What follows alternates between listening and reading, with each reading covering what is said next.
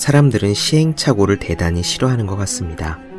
시행착오를 없애고 줄이고 최소화하는 것을 목표 달성의 중요한 과제로 여깁니다.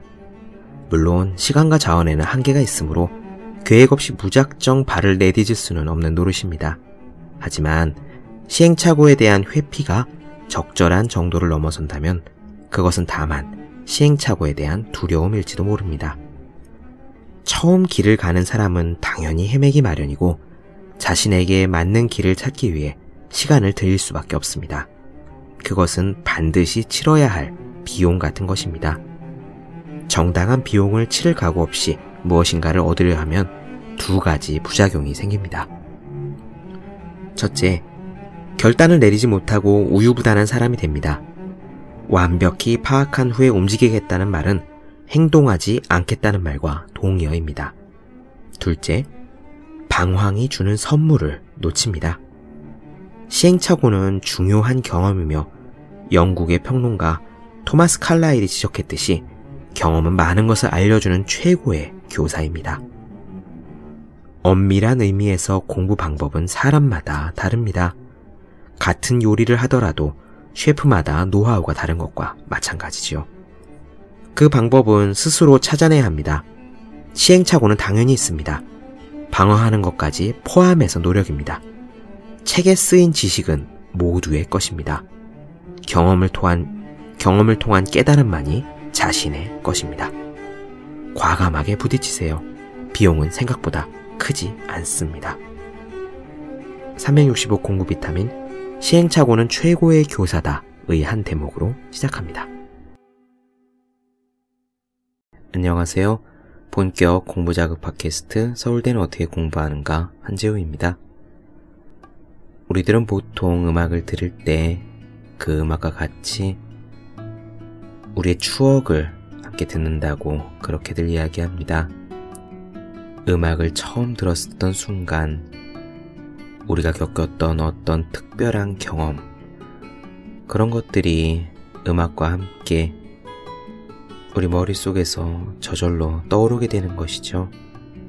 그래서 똑같은 음악을 듣더라도 우리들 각자 각자가 감상하는 그 크기랄까, 풍미랄까, 그런 것들은 모두 다르지 않나 싶습니다. 제게는요, 음악뿐만 아니라 사실 책도 비슷한 역할을 하기도 합니다. 어떤 책들은요, 그 책을 잡으면은 처음 그 책을 만났었던 때, 그 순간이랄까, 그 즈음의 일상이랄까, 혹은 그 책을 읽었을 때 내가 어디서 어떤 모습으로 있었던가 하는 것들이 함께 떠오르는 경우가 있어요. 물론 아름다운 음악만큼 마음을 휘저어 놓는 것은 아닐지라도 그렇게 오래전에 잡았던 책을 다시 만나게 되는 건 마치 앨범 속에 오래된 사진을 우연히 펼쳤다가 보게 되는 것처럼 또 다른 느낌을 주곤 합니다. 휴일에 이래저래 책장 정리를 하다가 책장 사이에서 낡은 책 한 권을 꺼냈습니다. 오래전 제가 대학교 1학년 때 읽었던 책이네요. 범우사에서 나온 범우 문고인데 소위 말하는 문고판 책입니다. 손바닥만한 책이죠.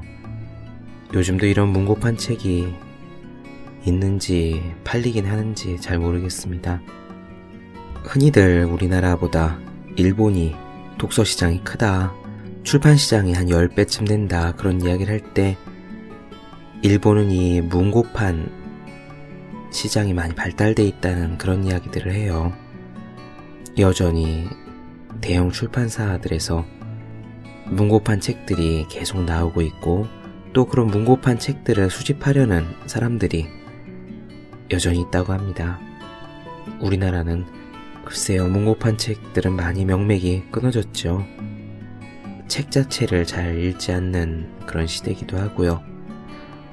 어쨌든 이 법무사에서 나온 법무문고 책들을 제가 몇 권 가지고 있는 것은 옛날 대학교 1학년 때의 추억입니다. 그때 저는 주중에는 기숙사에 살고요. 주말마다 고향으로 가서 근처에서 과외를 했더랬어요.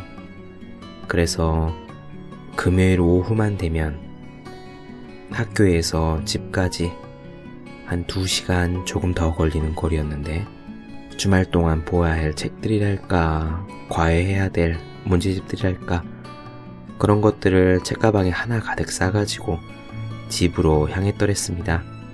그 학교에서 집으로 향하는 2시간 조금 넘는 그 동안에요. 제가 저 나름의 아주 작은 사치를 부렸었어요. 사실 학교에서 집까지 가는 가장 값이 싼 코스는 지하철을 타고 마을버스를 타고 그리고 시내버스를 타고 가는 길입니다. 그런데요, 그때 왠지 집에 갈 때 조금 더 여유롭게 가고 싶더라고요. 매주 주말을 과외하러 집에 가는 것이 아니라 소풍 가는 느낌처럼 그렇게 만들고 싶었었나 봐요. 그래서 학교 앞에서 출발하는 요즘으로 치면은 빨간색 광역버스를 탔더랬습니다. 버스비가 일반 버스나 지하철보다는 조금 더 비쌌어요. 그 버스를 타고 맨 앞자리에 앉아서 집 근처까지 편안하게 갔었습니다. 그리고 또 한 가지, 그렇게 두 시간 가까이 이동하는 동안에 차 안에서 읽을 책을 한 권씩 샀습니다. 그렇게 만나게 된 게 이 법무사에서 나온 문고판 책자였어요. 손바닥만한 책자, 그리고 두께는 뭐랄까, 피자 한 조각 두께만큼도 안 되거든요. 씬 피자 정도 될까요? 그렇게 얇은 책 한 권을 사면은 버스에 타서 맨 앞자리에 앉아서 한 장 한 장 넘겨가며 읽는 동안에 이 버스는 어느덧 저를 고향 근처에다가 들여다 놓곤 했습니다. 지금 뒷표지를 보니 값이 2,000원이라고 써 있네요.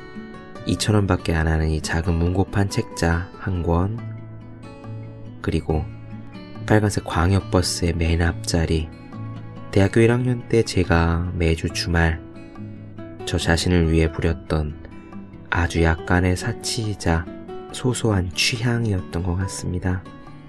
그때 보았던 책을 제가 책장에서 발견한 거예요. 이런저런 책들을 읽었었는데 이거는 만해 한용운 선생님이 지은 명사심리라고요. 한용운 선생님 수필 모음집입니다. 스무 살 때 저는 이게 법대생이라 그랬는지 아니면 애늙은이 스타일이라 그랬는지 한자가 많고 딱딱한 글씨가 가득한 이 한용운 선생님 수필집을 무척이나 좋아했었습니다. 그래서 읽고 또 읽고 했던 기억이 나네요. 오랜만에 이 책을 만나게 되어서 여기 얇은 수필집 중에서 제가 가장 좋아했던 짧은 수필 한 편을 나누어 드리겠습니다. 제목은 역경과 순경입니다. 어려움이 닥쳤을 때 그 역경, 그리고 그 역경이란 말의 정반대의 뜻을 지닌 순경입니다. 한자로 된 옛 말들, 그리고 고사성어 같은 말들이 덜어 있어서 제가 지금 말로 풀어서 읽어드리도록 그렇게 하겠습니다. 그럼 시작할게요.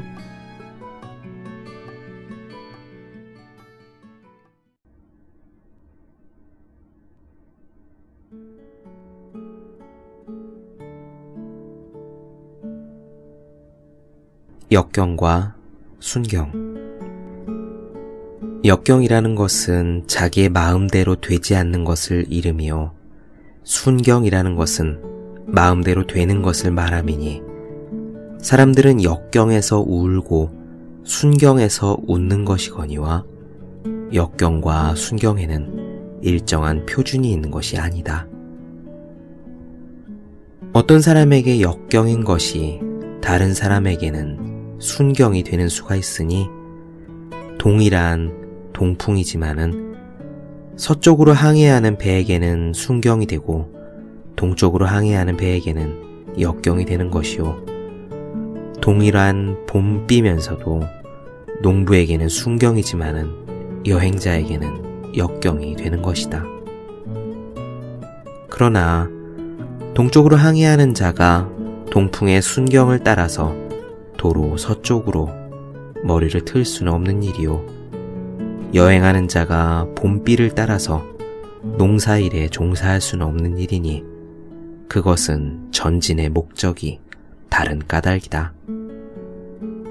사람은 부평초가 아니어서 바람 부는 대로 물결 치는 대로 순경만을 쫓아서 사는 것은 아니다.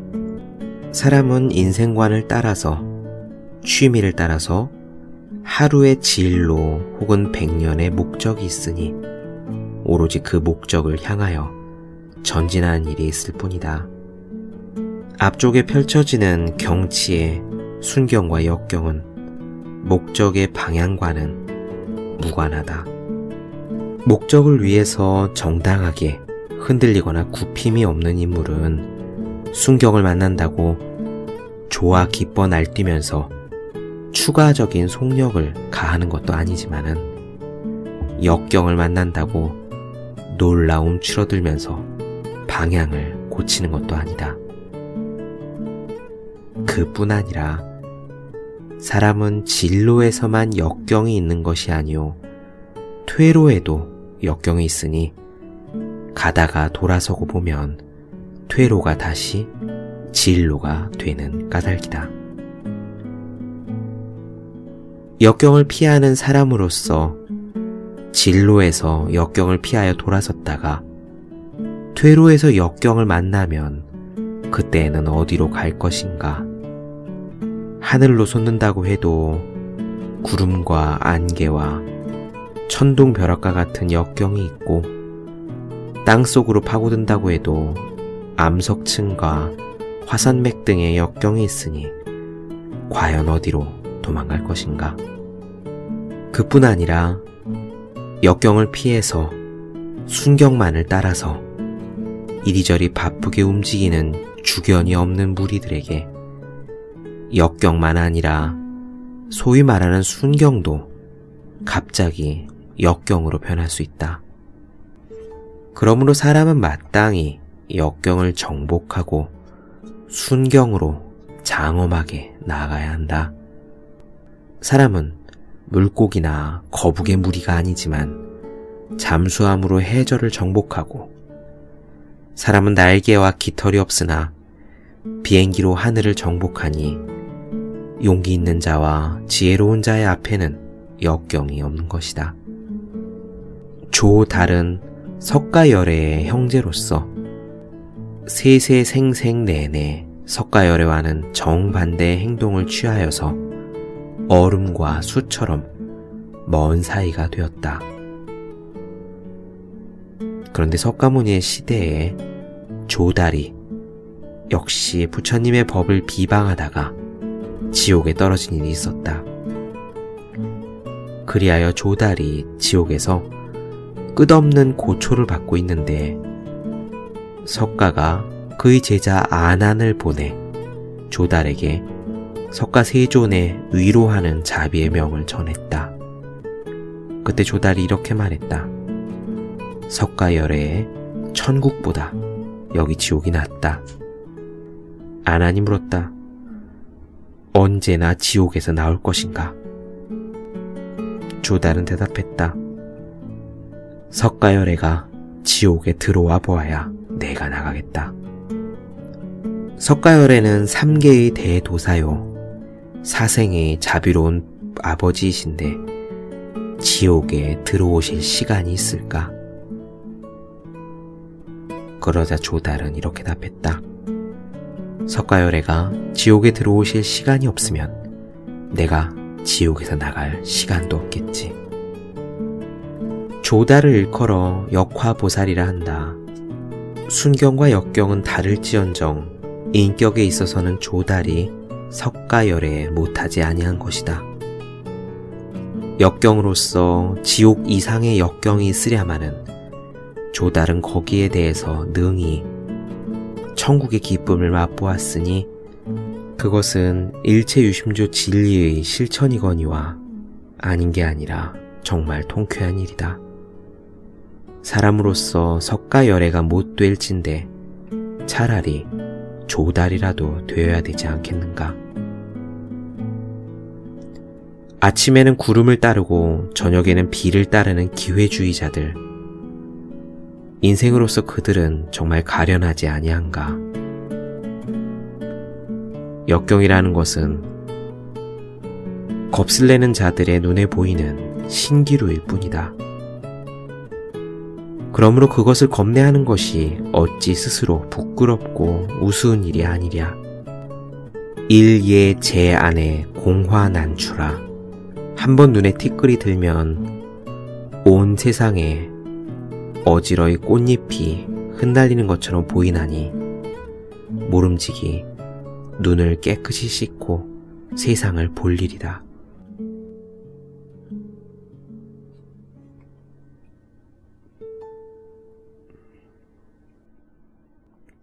네, 만해 한용우 선생님의 역경과 순경 어떻게 들으셨나요?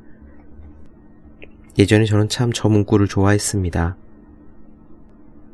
사람은 진로에서만 역경이 있는 것이 아니라 퇴로에도 역경이 있으니 가다가 돌아서고 보면 퇴로가 다시 진로가 되는 까닭이다.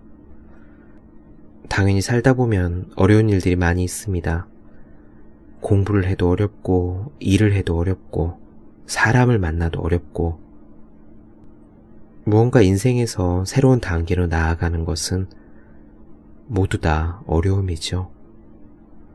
그거 하나하나가 다 역경이라면 역경이기도 합니다.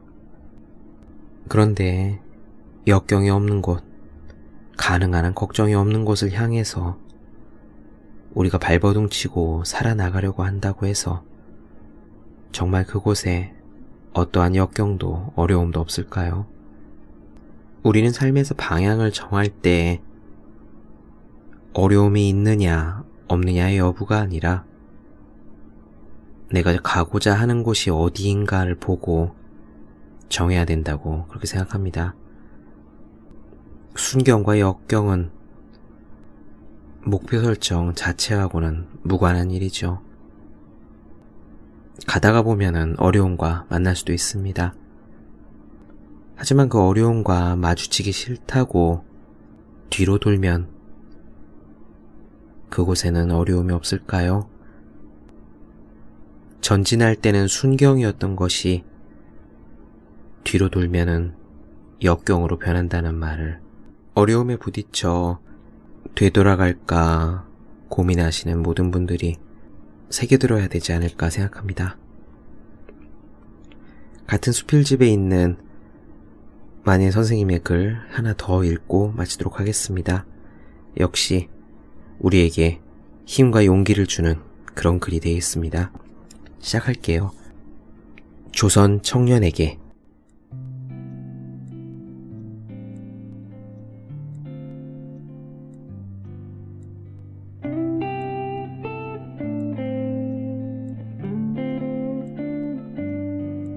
새해를 맞이하면서 조선 청년에게 몇 마디 말을 붙이게 되는 것도 한때 기회라면 기회다. 그러한 말을 하려고 생각할 때에는 할 말이 하도 많아서 이루 다 할 수가 없을 것 같더니 글로 쓰려고 붓을 들어보니 다시 말이 별로 없다. 그래서 나의 말은 거칠고 짧다. 여기에서 특별한 의미를 찾으려는 것보다 한 줄기의 정곡으로 알려준다면 좋을 것이다. 그러나 독자 여러분은 거친 말을 다듬어 읽고 짧은 글을 길게 볼 수도 있을 것이다. 지금의 우리들은 이심전심이 서로 상승되는 까닭이다. 다시 말하면 괴로운 형식으로 표현되는 거친 말과 짧은 글을 독자의 가슴 속 깊은 곳으로부터 다듬어 보고 길게 읽을 수가 있다는 말이다. 이것이 우리들의 고통이 되는 동시에 따라서 흥미가 되는 것이라고 말하는지도 모르겠다. 현대 조선 청년을 가리켜 불운아라고 말하는 사람이 있다면 그것은 누구냐? 어리석은 촌부의 말이 아니면 근시안적인 사람들의 소견일 것이다. 지금의 조선 청년의 주위를 싸고 도는 모든 환경이 거슬려 부딪혀서 하나에서 둘까지, 뒤에서 앞까지 모두가 고르지 못한 역경인 까닭에 그것을 보고서 현대의 조선 청년은 부르나라고 할는지 모른다. 그러나 그것을 가리켜 나는 어리석고 근시안적인 소견이라고 하는 것이다. 지금의 조선 청년은 시대적 행운아이다. 바꾸어 말하자면 현대는 조선 청년에게 행운을 지는 득의 시대다. 조선 청년의 주의가 모두 역경인 까닭이다. 역경을 깨치고 아름다운 낙원을 자기의 손으로 건설할 만한 기운을 만났다는 말이다. 불행히 편안한 시대엔 나서서 하염없이 살지 않고 다행히 할 일이 있는 시대에 나서 좋은 일을 제 손으로 많이 할 수 있다는 말이다. 좋은 말은 마국간에서 늙는 것을 싫어하고 용사는 할 일 없이 죽는 것을 부끄러워한다. 예로부터 하염 있는 사람들은 부루를 슬퍼하나니 하염 있는 사람들의 이른바 부루라는 것은 아무 일도 할 만한 자료가 없는 미지근한 평화 시대를 가리킨 일 것이다. 아, 좋은 일의 자료가 되는 역경에 쌓여 있는 조선 청년은 득이의 행운할지도 모른다. 좋은 일을 하기 위하여 일정한 목표를 바라고 나아갈 뿐이다. 인생은 좋은 표준을 세우고 자동적으로 고결하게 진행하는 것이 가장 귀한 것이다. 그러므로 나의 표준을 바라고 나아가면은 앞에 지장이 없고 뒤에 마가 없는 것이다. 가다가 가지 못한다면 그것은 육체요, 정신은 아니다. 나침반은 지방과 기후의 차이를 쫓아서 지침의 방향을 고치지 않는다. 사람은 환경의 순경과 역경을 따라서 표준을 변하지 않는다. 뜻이 있다면 조개로 한강수를 말릴 수가 있고 삼태기로 백두산을 옮길 수가 있다. 이론가들의 말을 빌어서 말하면 행복이라는 결과는 곤란이라는 원인에서 나온다. 현재 누리는 복은 과거 사람들이 피와 땀의 대가다. 그렇다면 후대 우리의 자손들에게 행복의 유산을 끼쳐주기 위하여 피와 땀을 흘리게 되는 현대의 조선 청년은 행운하다. 나는 구구한 이론을 많이 쓰기는 싫다. 다시 말하면 독자 여러분의 눈으로 볼만한 글을 많이 쓰기는 싫다. 다만 마음으로 읽을 만한 한 뜻을 조금 썼으면 족하다. 조선 청년은 스스로를 사랑하기를 바란다.